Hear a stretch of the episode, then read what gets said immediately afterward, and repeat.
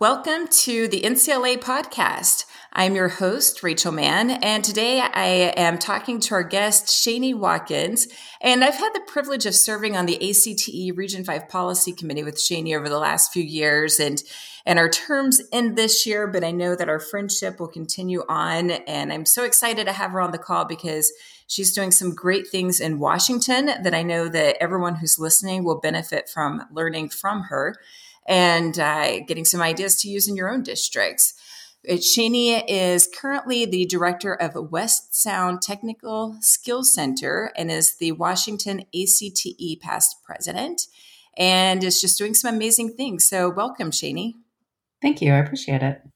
Well, so so tell us a little bit about your CTE story, your journey, how you got involved in career and technical education, and how you got to your current role as a director in CTE.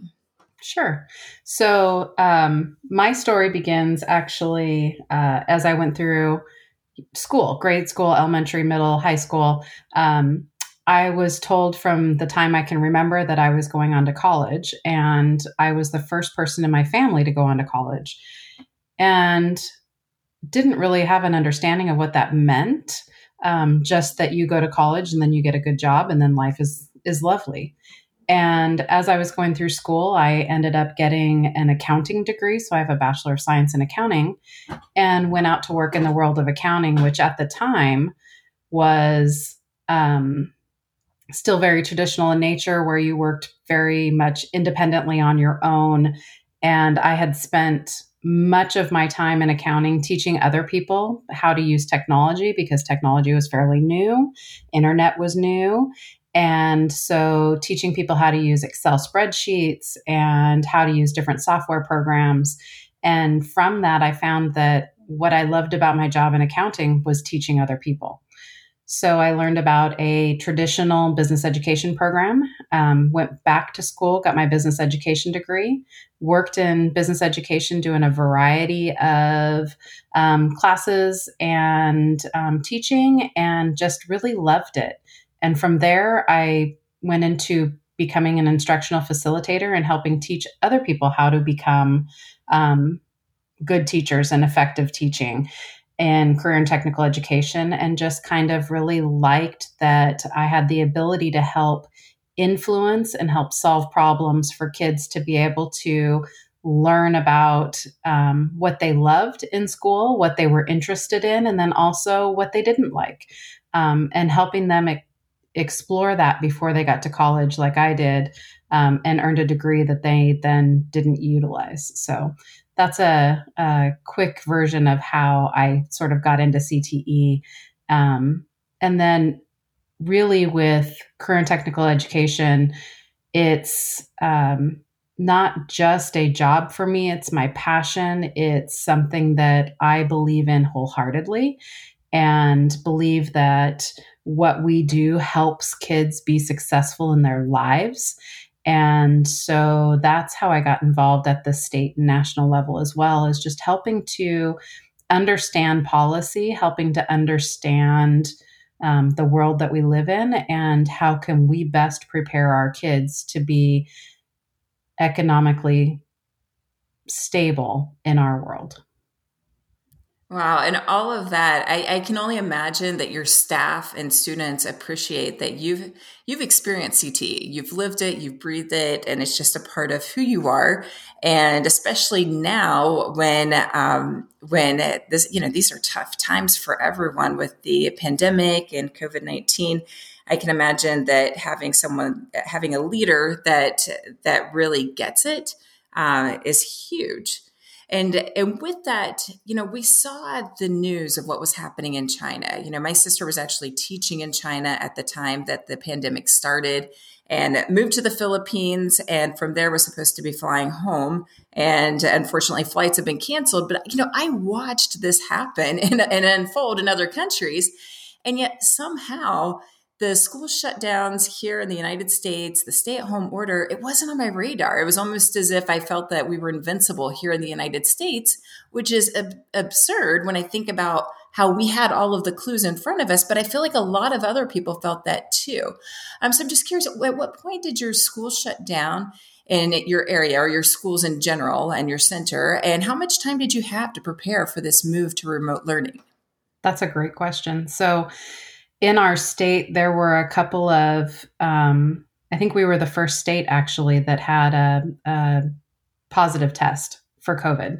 And it happened um, northeast of Seattle. And so the northeast of Seattle area um, shut down somewhere around April 1st. And um, so we had heard that they had shut down, but the rest of us were sort of insulated. Like you said, it was happening, even though it's in our same state, it was happening somewhere else. And people didn't really, you know, they shut down for a couple of days, everything was going to be good. And then um, we started hearing rumblings that there might be a couple of weeks of shutdown around spring break. So they were looking at maybe we take the week before spring break and then spring break, and then we've had a couple of weeks to let our buildings um, clear out of people and so, you know, help them sanitize everything down. On a Friday morning, I was in a meeting with principals Friday um, March 14th or March 13th. I'm sorry, Friday the 13th. That's how I'll remember it.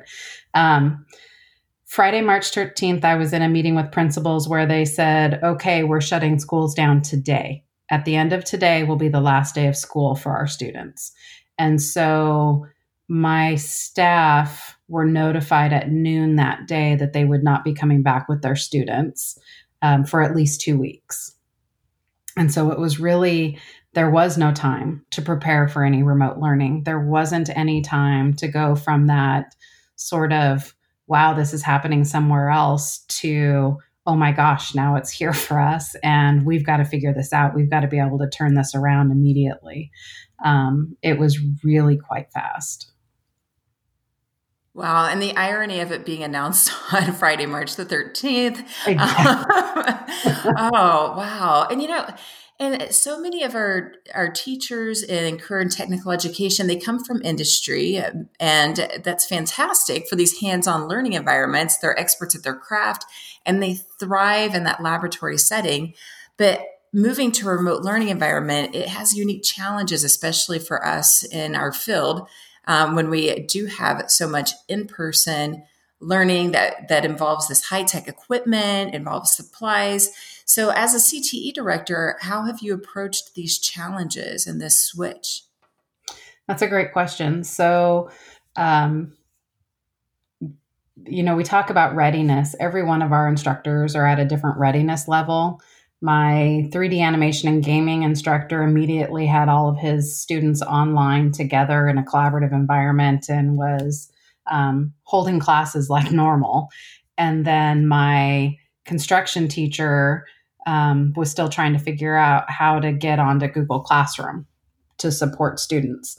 And so we really have looked at this sort of as an individualized process. Where can I meet the instructors and their needs? And then how can I help them sort of change their paradigm a little bit about the learning and what it looks like in a distance model, particularly when you can't have, you know, um, a student's not going to have a full setup with a 3D printer at home or a welding set um, that they can utilize. And so we have looked at a variety of different ways of helping um, through technology and through non technology um, activities. So um, many of my teachers are now going in and they're developing their own um, short videos of how to's and demonstrations.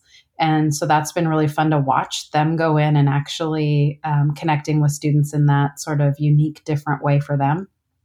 And then um, they're also doing some things because they can't watch kids go through the hands on portion where they, you know, perhaps um, walking through um, a particular type of bead for a weld, for example they're providing them with um, videos that they find or that they develop that maybe have something incorrect in the procedure and process. And so they're working really on what are those steps? What are the steps you follow?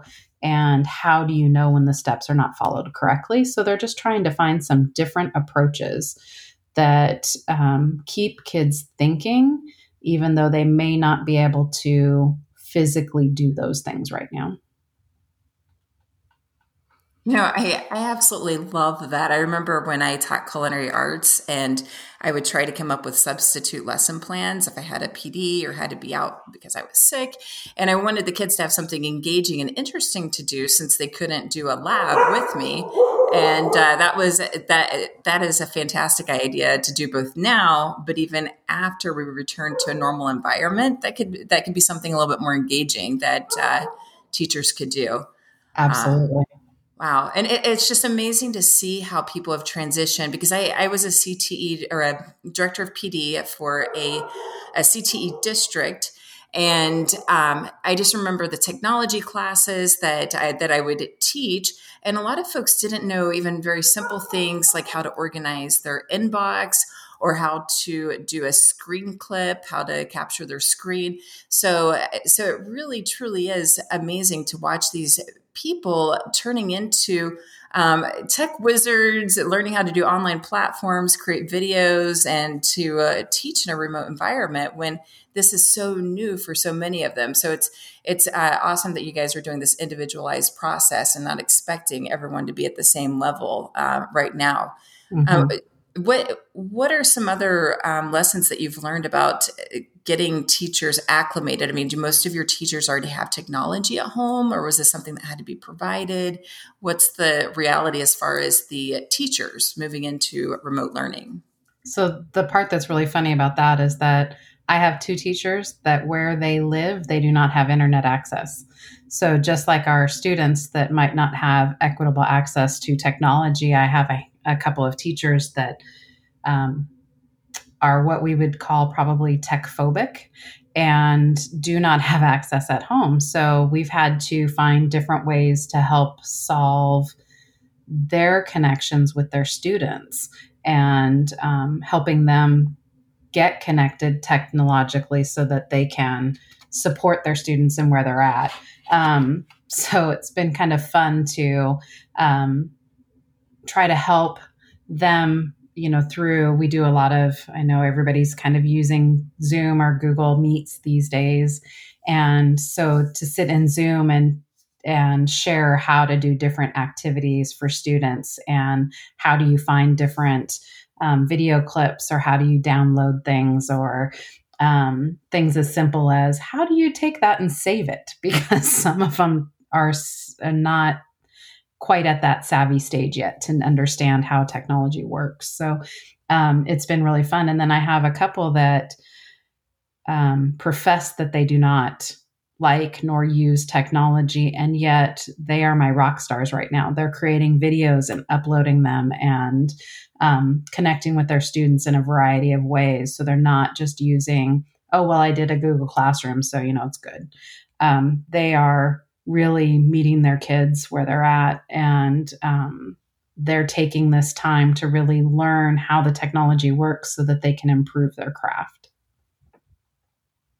you know, and that it really is exciting to see people who formerly had been just opposed to even learn new technology really embracing this. And I think that once we return, you know, to a post COVID era, then we're going to see folks uh, just even more um, phenomenal in their practice because of these technology skills that they're learning.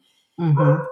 And uh, my apologies for the dogs in the background. Uh, hopefully, they calm down in a moment. They were taking a nap uh, earlier, but yeah, that did not last very long. Mine is taking oh. his nap right now, so the mailman doesn't come, we're good. oh, exactly. They have to scare them off every day, right? Yeah, their big job of the day. it's very important. oh, so with you know with the re- remote learning piece, you mentioned that you have teachers who do not have internet access access, they're dealing with what students are dealing with. So, what are some innovative solutions that you and your staff have come up with to address these equity issues for students when it comes to the digital divide or even other equi- equity issues that we're seeing arise with remote learning?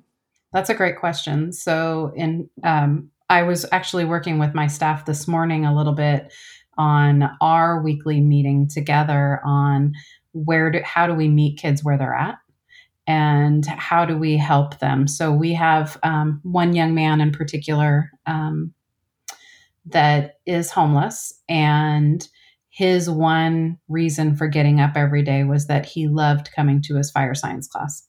And so that young man was in class every single day, no matter what, didn't matter what had happened the night before, he was in class every single day. And we were talking about him in particular because he doesn't have access to technology. He barely, you know, he doesn't know where he's going to be from day to day. And um, the instructor has found a way through some friends of that student to connect with him, make sure that they're following social distancing expectations, but also be able to give him materials and support um, being in a little bit more of a physical environment together to be able to help one another um, because the student doesn't have access to technology, doesn't have a telephone, those kinds of things that we often take for granted in our environment.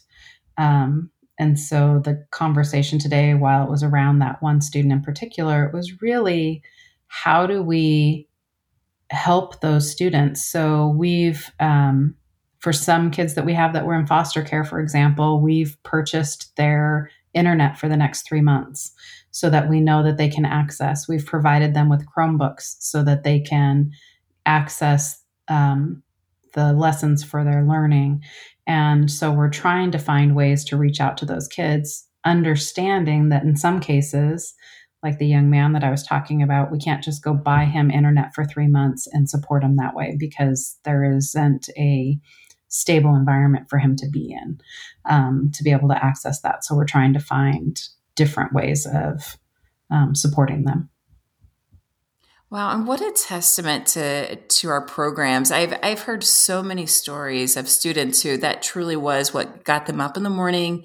That's what kept them in school. That's what caused them to graduate was because they had a program that was meaningful and that kept them in school. So, you know, it really it says a lot for your fire science teacher, but also just for, you know, there's other students who we sometimes don't even realize. We don't know that story and that that mm-hmm. what what keeps them going which which brings me to you know if i'm correct your state recently announced that students are not returning to school this year?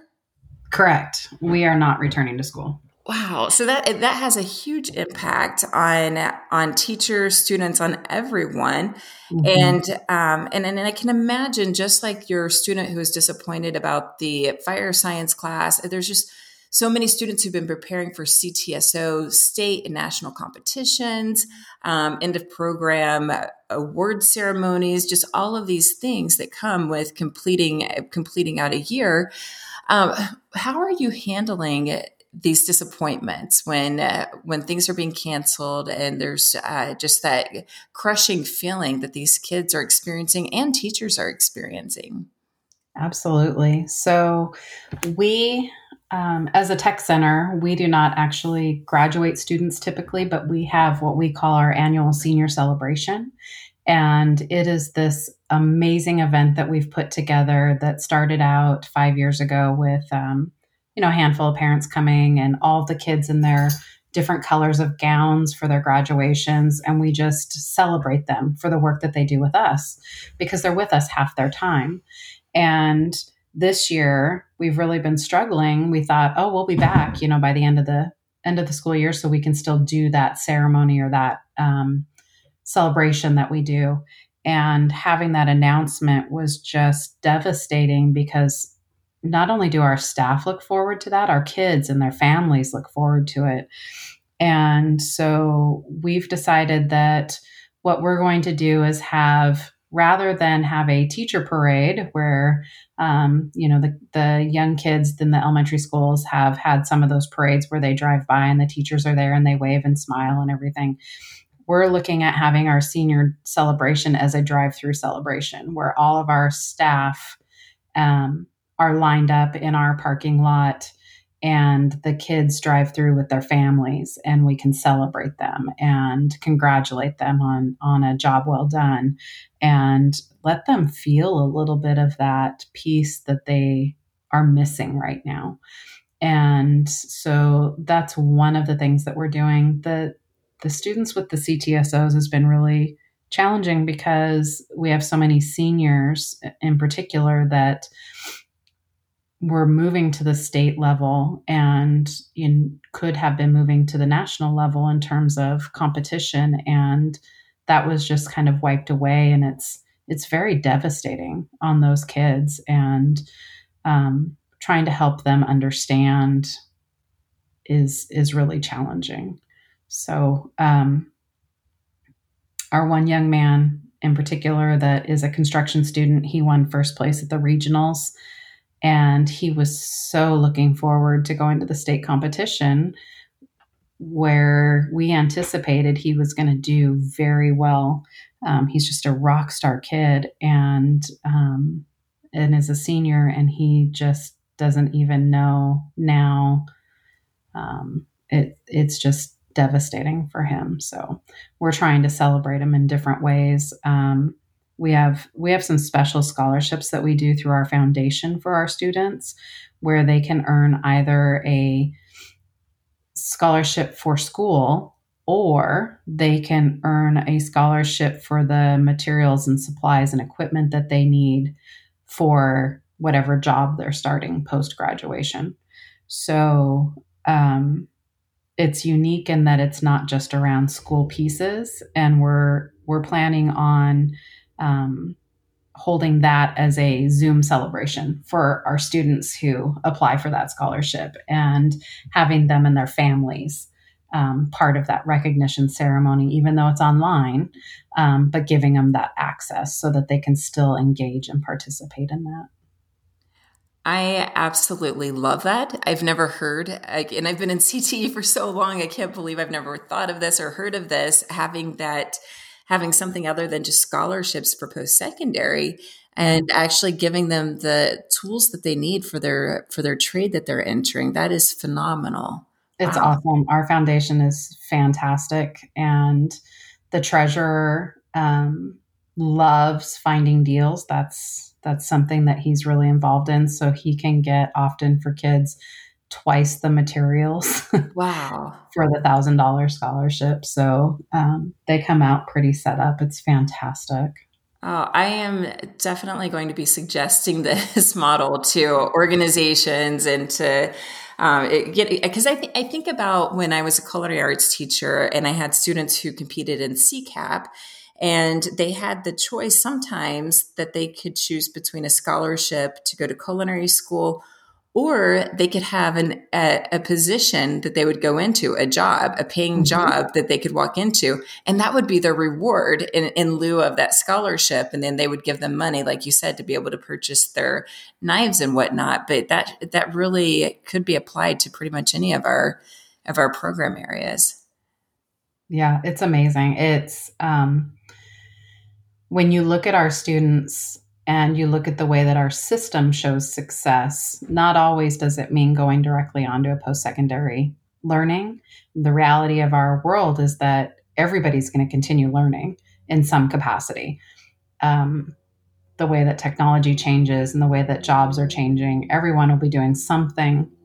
But to recognize those students who typically don't get recognition in a traditional system and honoring and respecting their choice to go on to a career right away versus doing um, schooling first, I think has really changed the perceptions for a lot of our students. Oh, I can imagine because it really truly sends the message that it's either and that both are equally acceptable and needed of value to um, to our society. Absolutely.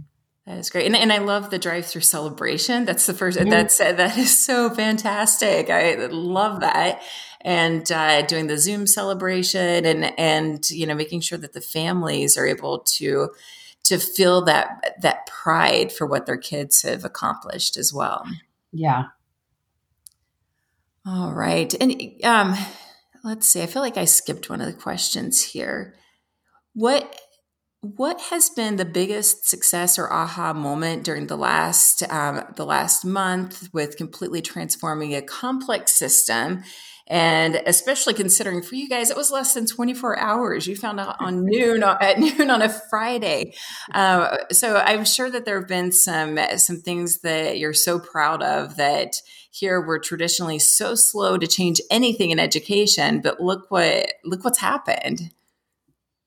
I am fully impressed with my instructors and their ability to really I think they took that weekend and went, "Oh my gosh, what are we going to do?"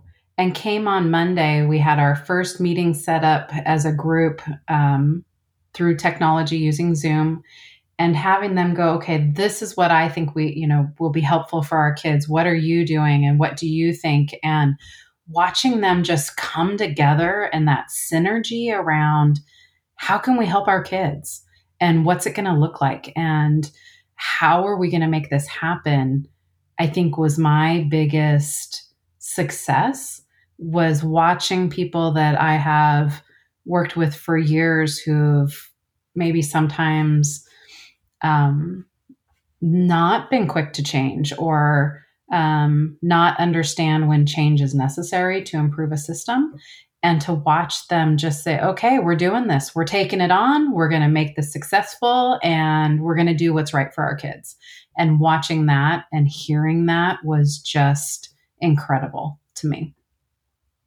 Wow. And it, I've seen so many examples of folks just coming together, their willingness to share the resources.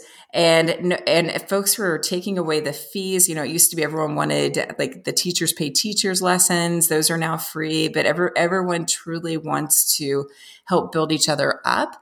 And that's what it should always be about. And it's um, it's exciting to see the lessons that we're going to look back at after after we get through this pandemic and just uh, you know really grow as as a species um, because because of everything that's happened yeah I um, agree with you wholeheartedly. I think that, you know, we talk about or we hear people talking about, oh, when we get back to normal. And I don't think we're going to get back to a normal. I think we're creating our new normal.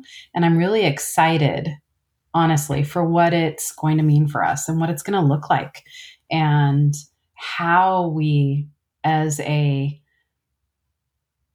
environment and as a people come together more to really collaborate and do things differently. I'm really excited to see what we do. You know, and that's I I I like that you pointed that out because I think that that's something we do have to remember and remind our students too that it's not a matter of yeah things are going to be the same again because they're not. And in in some ways we're going to have a lot of improvements um, but we'll have a lot of lessons too. I was talking to a board member from ohio yesterday and he referred to it as the post-covid era which i'm, I'm adopting because i think that that actually it, it sums it up. It's it's not back to normal. It really truly is just a post-covid era. Absolutely. I agree and you know, yeah. and we're we're learning a lot about every for years, especially in career and technical education, we've acknowledged the fact that standardized testing truly doesn't do justice to what our kids are learning. And now suddenly we're having to change everything with that. So with school, with not um, with the announcement that you're not returning to school this year, what's going to happen with grades and requirements and tests that they would that normally would take place? So that's a great question. So um, it is one that, um, particularly in the field of career and technical education, I think is challenging. Um, talking with my automotive instructor, and we're talking about students who get dual credit for the courses that they take with us so that they earn their high, uh, high school credit and they also learn college credit. He says, How do I help them earn those competencies when I cannot walk them through or see them take apart an engine and put it back together? And really discussing how can we again go back to those steps and things like that to help recognize the learning that they are doing and how to support them in that. And then our state has really come forward and said, more or less, student grades are frozen where they're at. Um, so when we left on March 13th, whatever the student's grade would be frozen, except that if they go back and do previous assignments, they can improve their grade. So those students can go back and if they felt like their grade wasn't where they wanted it, they can turn in and submit projects and um, work that will compensate for those pieces, which is great. But then the state also says we have to continue to provide new learning for our students. So for every traditional 55 minute class that a student takes, they should have approximately 30 minutes of new learning four days a week.